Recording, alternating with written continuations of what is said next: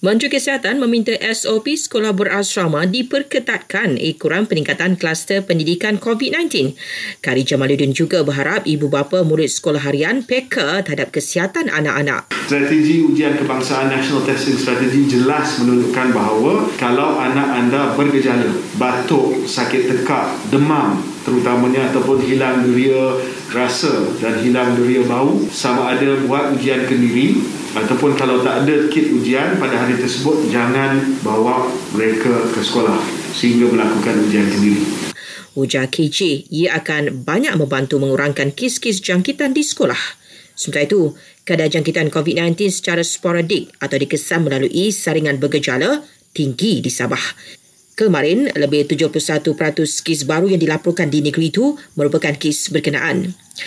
KKM meluluskan penggunaan vaksin CoronaVac ke atas kanak-kanak berumur 5 hingga 11 tahun. Vaksin jenis itu sebelum ini telah diluluskan pendaftaran bersyarat untuk remaja dan dewasa.